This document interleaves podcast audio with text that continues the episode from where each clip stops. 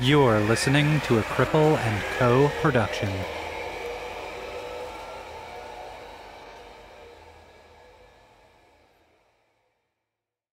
This episode of Disability After Dark has been brought to you by Clone-A-Willy.com. Clone-A-Willy and Clone-A-Pussy are do-it-yourself molding kits that allow anyone to make an exact replica of any penis or vulva into a sex toy at home. All materials are ethically sourced and 100% body safe. If you shop at Clone-A-Willy.com right now and use the promo code DARKPOD at checkout, you can get 20% off site-wide. Wow! That's a deal that cannot be cloned.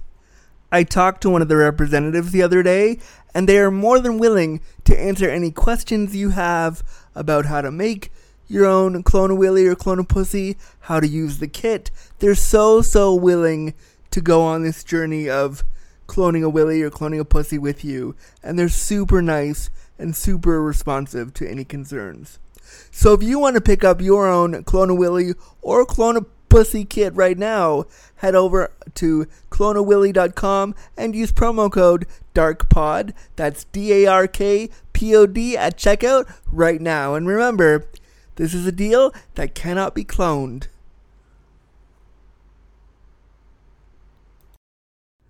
This episode of Disability After Dark has been brought to you by Come As You Are. Come As You Are is Canada's only worker-owned co-op sex shop. Trans-owned and operated, Come As You Are carefully reviews and curates their selection of sex toys, books, and DVDs. Now you can get 15% off your next purchase at comeasyouare.com using coupon code AFTERDARK. Content warning. The language, content, and discussion found within this episode of Disability After Dark will be explicit. Listener discretion advised. This is a podcast that looks at disability stories. It's like sitting down with a really close friend to have a real conversation about disability, sexuality, and everything else about the disability experience that we don't talk about. The things about being disabled, we keep in the dark. Here is your deliciously disabled host, disability awareness consultant, Andrew Gerza. Well, hello, friends. Thank you so much for clicking on this brand new episode of Disability After Dark, the podcast shining a bright light on disability stories. Hello, thank you for being here. I am your deliciously disabled daddy host, Andrew Gerza. Let us get comfy, cozy, and crippled, and get the show started, shall we? First things first, happy holidays. Thank you so much for being here. If you celebrate Christmas, it's Christmas Eve when you're listening to this. Thank you so much for supporting the show and being here and listening on the holiday. Thank you.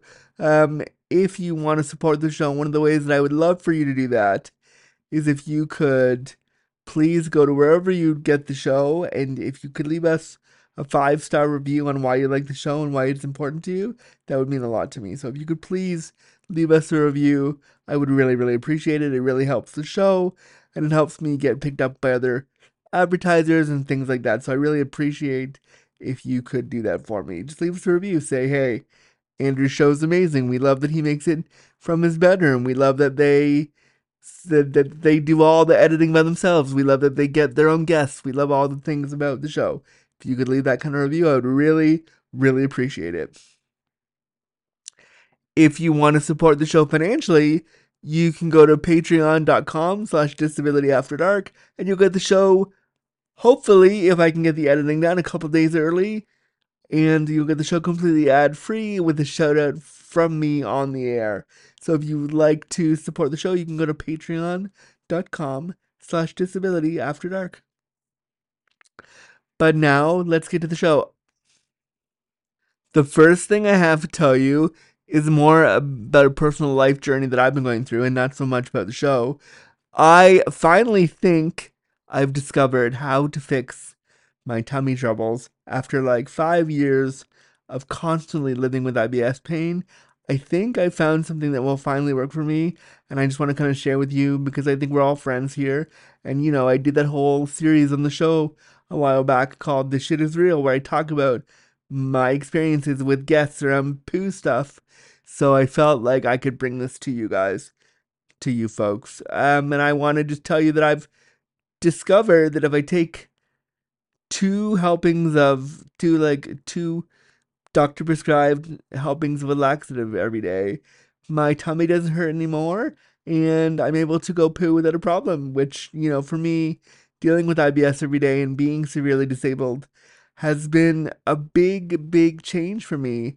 I found that my mood is better. I found that I'm a whole lot happier to do whatever I have to do in my day. My tummy literally doesn't hurt. I'm able to go out and not be worried about that, and I feel so much better. And I just can't believe that after 5 years of suffering, at least for now, because who knows, it might change, but at least for now, I feel comfortable. And I feel like that's such an important thing to bring up to disabled folks, because we deal with pain all the time, and we deal with chronic issues all the time, and doctors never know how to deal with it, and you try so many different things, and it doesn't get better, and it doesn't feel good, and no one can help you, and then one day you might find something that relieves the pain, and it's like you're a whole new person. And I have to tell you, over the last couple of weeks of me taking this laxative, I feel like a completely different person, and I just wanted to say I feel good. I definitely don't want to say I feel cured, because I don't want to pretend like I'm still not chronically ill, because I am. That could change at any point. But the fact that I'm feeling better is something I feel like everyone with chronic illness and disabilities should celebrate in, because we rarely get a moment to feel that way. So I just wanted to bring that to your attention and say, I think I finally found something to fix my shit problems. Wow! And I just wanted to share that with all of you, because I feel like we're all friends and we can talk about these things. We are shining a light on disability stories, and that has been a part of my disability story for a very long time. So thank you for letting me get that off my chest and to bring that to you and to let you know that I'm finally feeling better, which feels really weird to say. I continually will feel like an imposter for a while, but there it is. And I hope for all of you living with chronic illnesses and things that doctors don't know how to fix or don't know how to make better, I hope that one day you find something that brings you relief too. And I'll be here for you if you want to celebrate that. But now, let's get on with the show. I thought for today I wanted to do another What's Your Condition episode. And if you're new to the show and you don't know what a What's Your Condition episode is, let me give you a quick rundown on what that is. I created What's Your Condition episodes because so many times when you go on dates with somebody or you set up a date with somebody through an app, one of the very first things they ask you is, so what's your condition or what's wrong with you? And, you know, you could just tell them to Google it, but sometimes when they Google the stuff Google tells you can be really scary. And I thought it would be fun to do another What's Your Condition episode on a disability that I don't really understand a lot about and I want to learn more about. And so I thought we would do a What's Your Condition episode on Spina Bifida because I don't know a lot about it. I've had some friends through childhood and some friends of mine have Spina Bifida, but it's a new, not a new condition, of course not, but it's a new condition for me to learn about.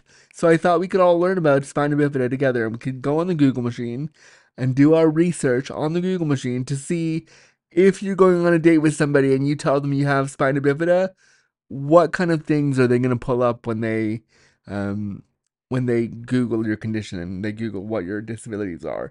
And I want to do that with you. And so we're going to do, what is the condition? What is the history of the condition? What is the etymology of the condition, as in what does Spina Bifida mean and how is it classified? We're going to do some of the mythology around Spina Bifida. We're going to look at that. We're going to look at how it affects people in their day-to-day experiences. And then we're going to look at, you know, some of the stats around Spina Bifida as well. We're going to do all those things together. And I think we'll have a good time. Just a cozy, fun Sunday afternoon learning about Spina Bifida together. So let's get comfy, cozy, and crippled and actually start the show. Okay, so let's talk about what Spina Bifida is. And let me kind of read what the definition is from the Google machine. Spina Bifida is Latin for split spine and it is one of the class of serious birth defects called neural tube defect.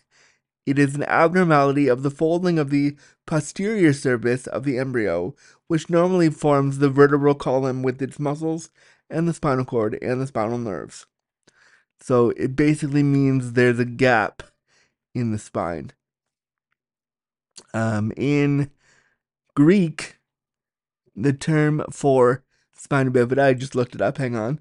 In Greek, spina bifida is called cleft spine, or sometimes also known as spinal dysraphism. And raphe in Greek means seam. So, according to this definition, it is a midline defect that occurs during the embryonic period. The insufficient closure of one or more of the vertebral arches is the result of an incomplete junction of the neural tube.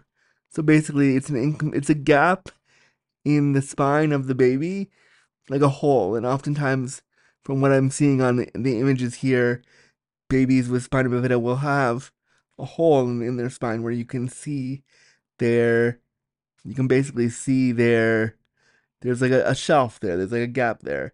And it is usually in the lower back, but in rare cases, it may be in the middle back or neck. There are a bunch of different types of spina bifida, which I'll get to in a minute. Yeah, so generally, it's a gap in, or it's a hole in between the vertebrae. Yeah, that's what I'm seeing here.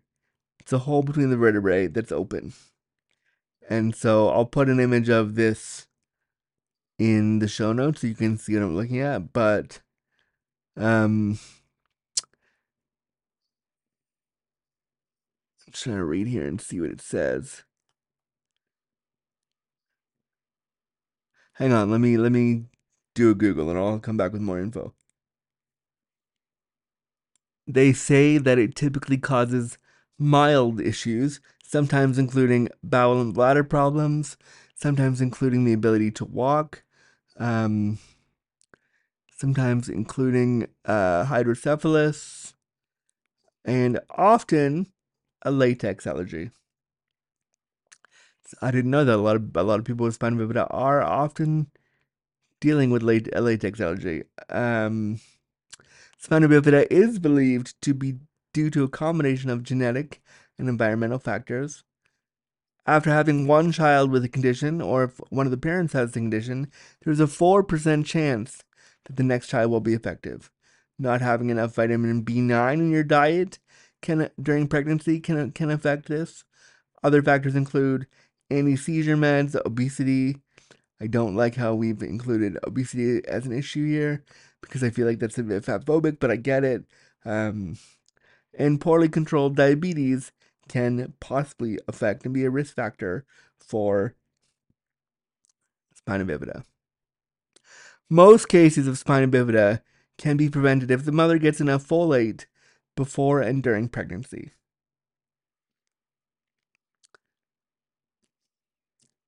And usually, it's saying here that usually people with spina bifida also have to do catheterization. So to my spina bifida folks out there, hey, IFCP, but I know what that's like. What up? Catheters, cool.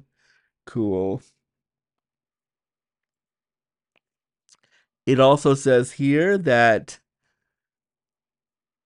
rates of spina bifida vary significantly by country from 0.1 to 5 per 1,000 births.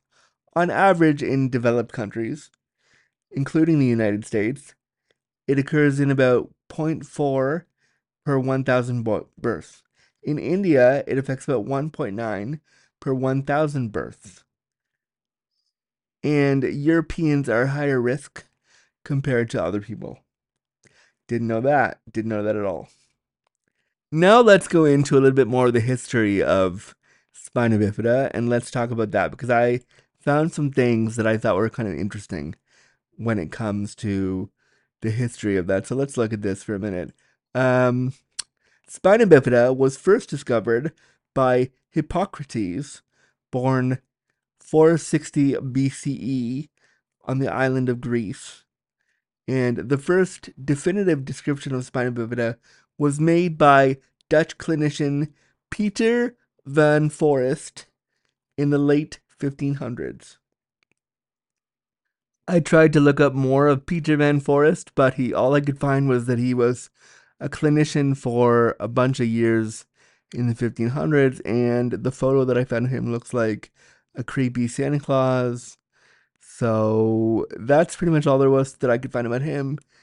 But I found that the person that coined the term Spina Bifida was a doctor by the name of Nicholas Tulp, whose real name apparently was Claes Pieterszoon, coined the term Spina Bifida in 1641. I wish I could tell you that this guy was a great part of our history, but he did some things with the East India Trading Company, which is really horrible, and a whole bunch of colonization happened there. And apparently he wrote a book called The Book of Monsters because he would bring animals back from exotic places and then do experiments on them. So, not the greatest dude, but he also coined the term for migraine that we know today, and he understood the term for that we understand today. He did some cool things, but he was, of course, an old-timey white dude, so he also did some pretty horrible things, too. But he is the one who made Spina Bifida, and the term that we know as Spina Bifida today, popular. Let's look at some of the key markers of Spina Bifida and how Spina Bifida may present for a person and some of the things they deal with. The very first thing it says when I typed in what are some of the key symptoms of Spina Bifida, I see that if your partner or paramour was Googling Spina Bifida so they could learn more about it, they may see bladder and bowel problems could be one of the first things that somebody with Spina Bifida experiences. And as somebody else with a different disability who also experiences bladder and bowel things, hello, welcome to the club. Somebody with Spina Bifida may also experience sexual dysfunction. They may have issues with orgasm and ejaculation, fun. They may also have weakness and loss of sensation below the defect. So they may have trouble feeling certain parts of their spine or certain parts of their legs, depending on where the defect presents for them. They may also have the inability to move their lower legs. They may have paralysis, and they may also have other cognitive impairments. Somebody with Spina Bifida may also live with orthopedic malformations, such as club feet or problems of the knees or hips. I really don't love that, like, right away, the very first thing you see if you were Googling Spina Bifida was bladder and bowel problems, and right underneath that, sexual dysfunction. That really bothers me, because if you're trying to learn about somebody with Spina Bifida and you want to, quote, do your research, and this is what your research brings up, I can see how in our culture, not that it's right, but I can see how somebody that wasn't educated about how these things affect somebody, reading that would probably feel a bit scary, frankly. And I wish that we could find other ways to talk about the markers of Spina Bifida and the markers of other disabilities also that are not as direct as this is and not as, like, kind of rude. I also don't think saying that someone has a club foot is a medical term or a polite thing to say. And I think the way that some of these things are worded is really kind of gross and really super ableist, and I don't love that.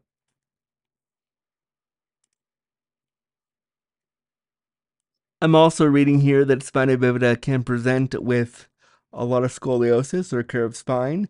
And to my friends with Spina Bifida or just scoliosis, hey, I see you. Hello and welcome. Having a curved spine is so cool. Welcome to the club. It also says here that a lot of folks with Spina Bifida may have to use a mobility device like a wheelchair, a walker, or a cane. And to you, I say, Welcome, friends. Mobility devices are our freedom. They are really cool. And if you are living with Spina Bifida and you use a mobility device, I see you. Welcome, welcome. Usually when Googling disabilities and learning about disabilities, there are so many mythologies that come along with it. So I thought it was important to take a minute and look at the mythology around Spina Bifida and debunk some of the myths.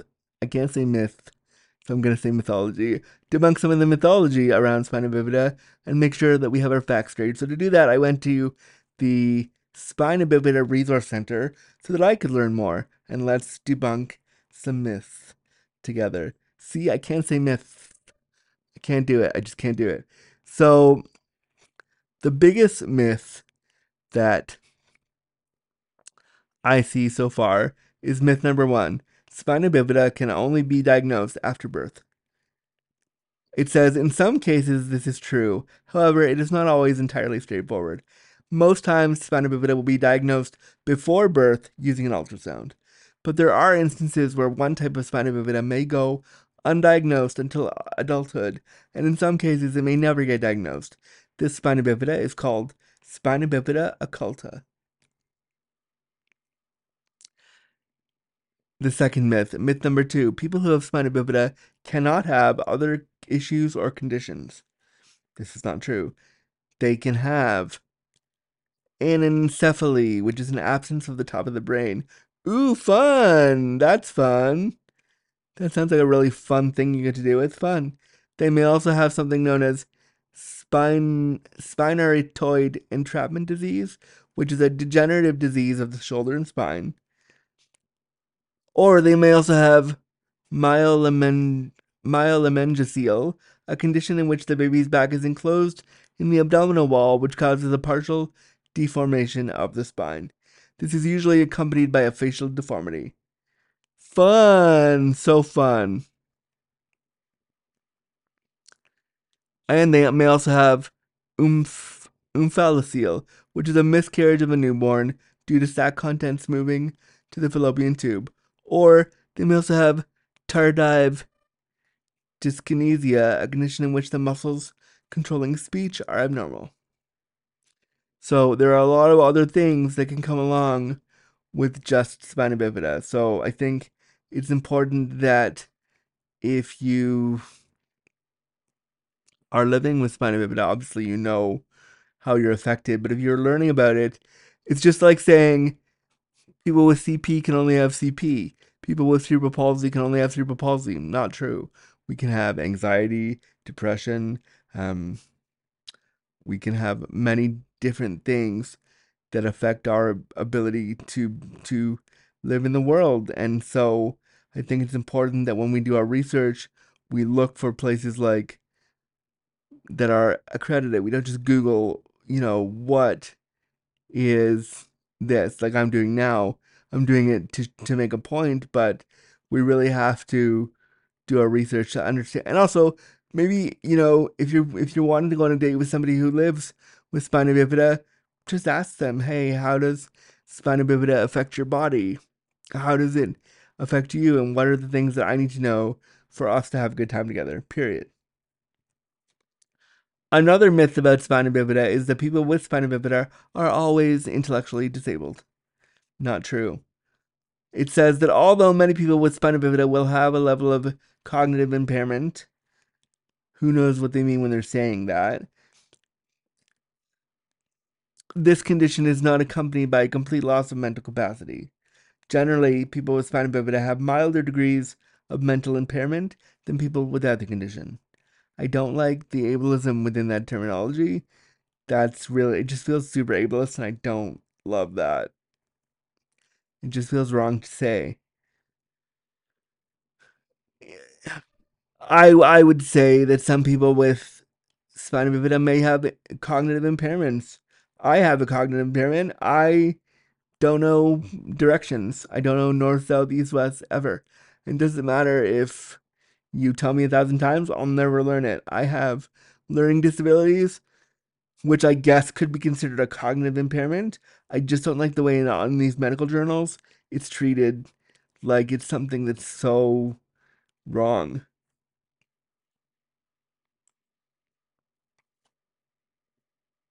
And then, for some gross reason, this article decides to tell me the IQ of people with spina bifida is pretty close to the normal range of people without spina bifida, but I feel like that's super ableist, and I don't support that being in there. It just feels super... I just don't like it. It just makes me feel kind of ick and gross, and I don't like the way that it's worded. I don't like the way they're talking about it as if spina bifida is this scary thing, and if people with... They're talking about people with intellectual or cognitive impairments like they're somehow less than, and of course they are. It's a medical description, but I just don't like it. I think it's in 2024, almost basically, we should not be talking about disabilities like this. It's gross. I don't care what your IQ is. If you're a good person, I don't care, and we shouldn't care. And IQ feels like it was designed by some bunch of white scientists who were trying to make racial ideas about other people. That's what it feels like. Actually, I'm going to pause right now and we can learn who discovered IQ. And why are we even surprised? The IQ test came into being around 1905 with scientists Alfred Binet and Theodore Simon, as they designed a vast collection of tests to measure the cognitive abilities, such as logic and reasoning, of the children in France who had to go to school, and they would do these tests to determine their eligibility to be educated and whether or not they needed individualized attention.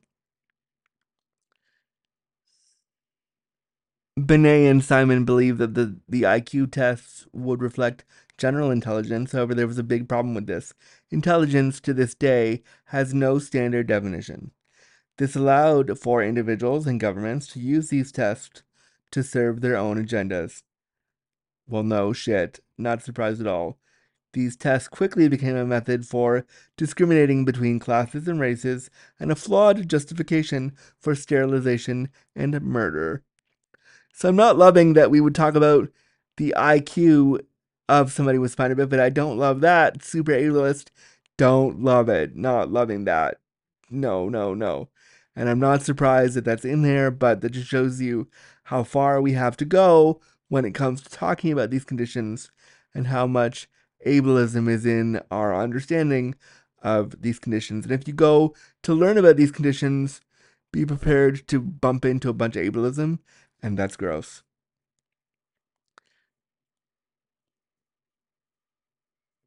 It also says that people with spina bifida are more likely to develop anxiety and depression. And also, as somebody who lives with anxiety and depression, hey, welcome.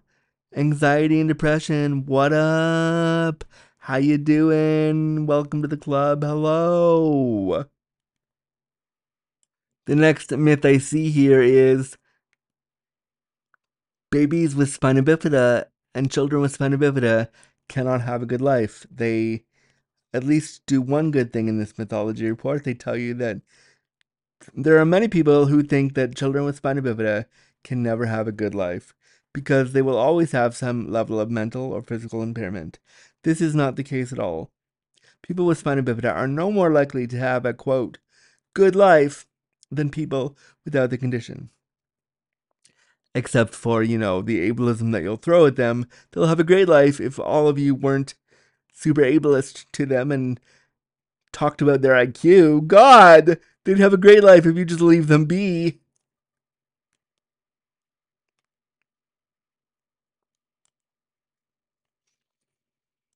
I like this one. They say myth 5, people with spina bifida can never date or get married. And it says very plainly here, many people are surprised to learn that people with spina bifida can get married unless they're on benefits, and then you probably can't because your benefits will be cut off because people on benefits, regardless of their disability, can't get married. Boo! Marriage equality for all. People with spina bifida are not locked out of the dating scene, it says here. They are not, quote, forbidden from getting married.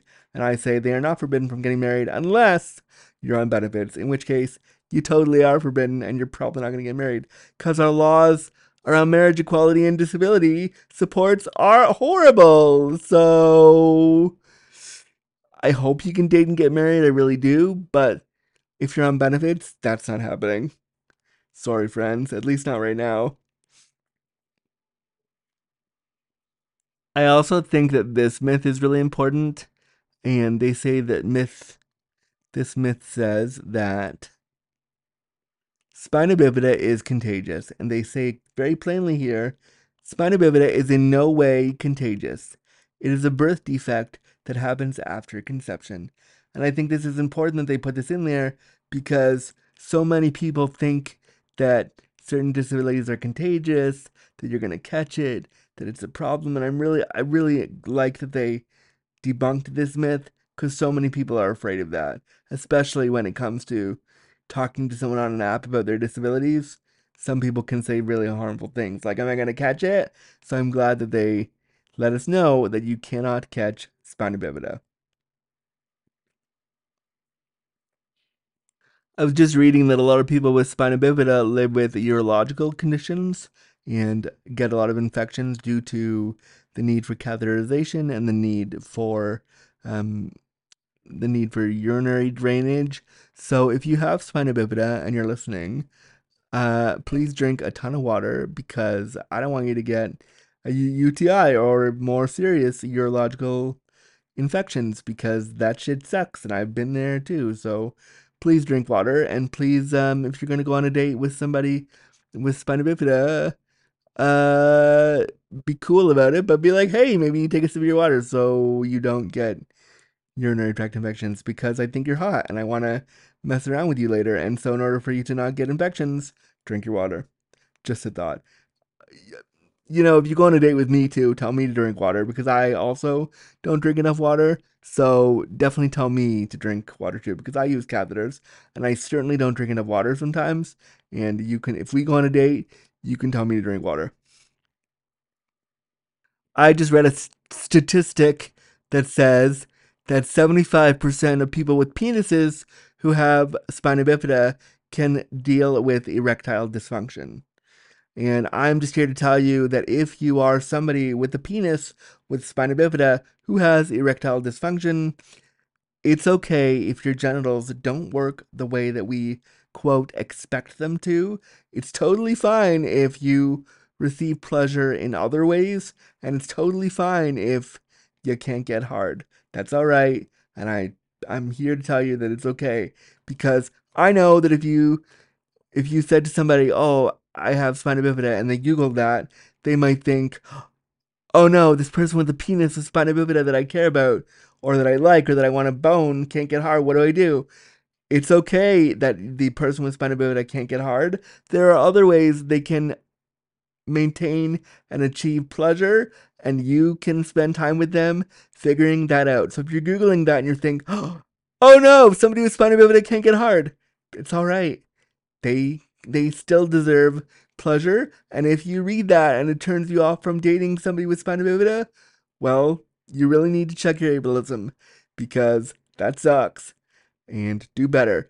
But if you are one of the people listening with erectile dysfunction and Spina Bifida, I see you and I support you.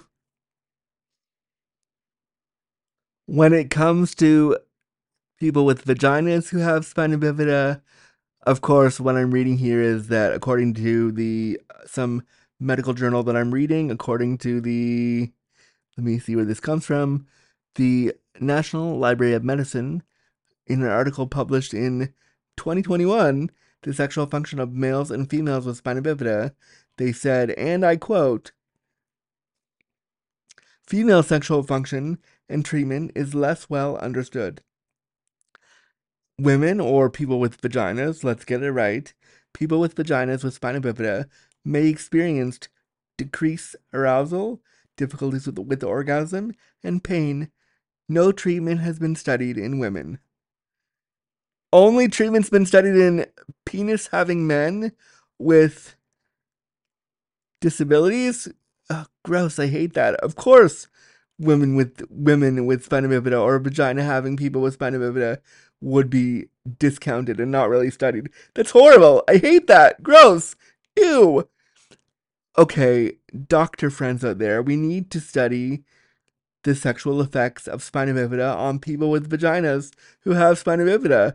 It's horrible that we're not doing that. And God, burn the patriarchy down. Burn it to the ground. If you're somebody with a vagina who has spina bifida, I want to hear from you. Come on the show. Let's talk about it, because we need to get this out there so this can be studied more, so that people with vaginas with spina bifida can feel supported and like they have support. God, that's horrible. We definitely need to study this more. So please come on the show and talk to me about it. It won't be a study, but it will at least get the lived experience out there, which I think is really important.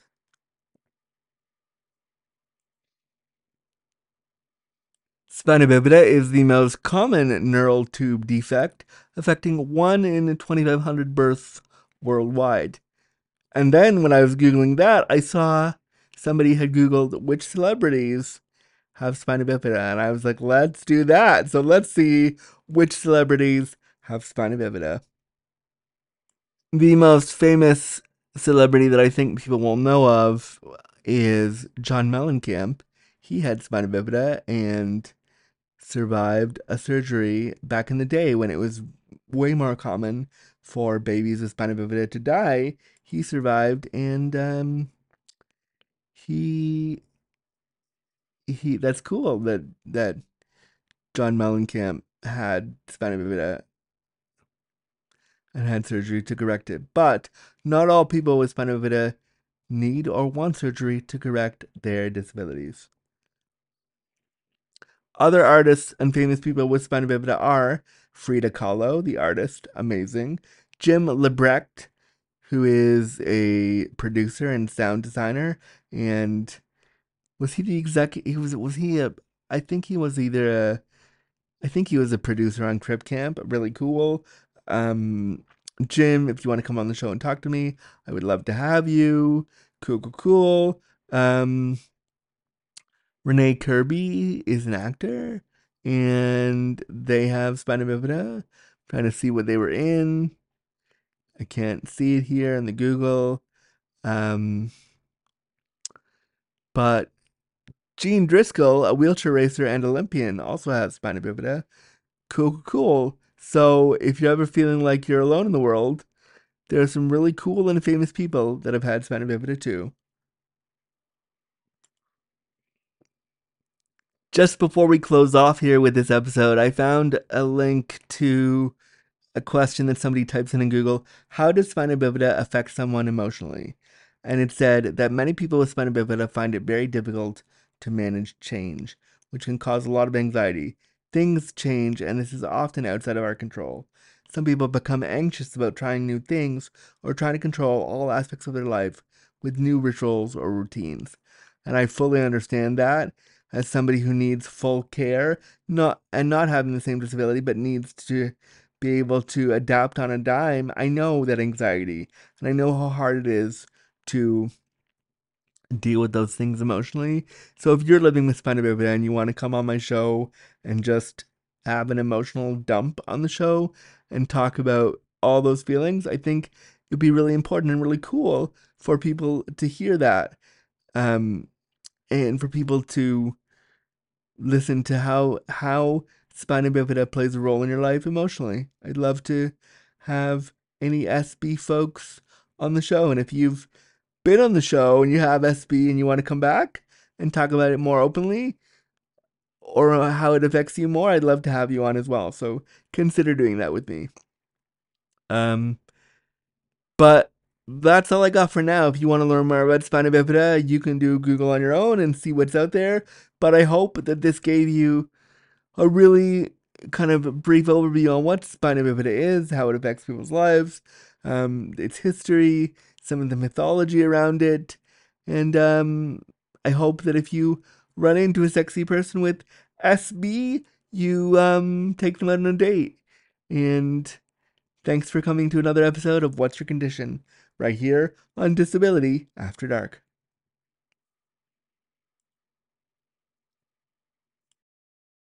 Alright friends, well there goes another episode of Disability After Dark, the podcast shining a bright light on disability stories with me, your host, Andrew Gerza. If you want to follow my work, you can head over to my social media, Andrew Gerza6 on Instagram, Twitter, and TikTok, although I never use it.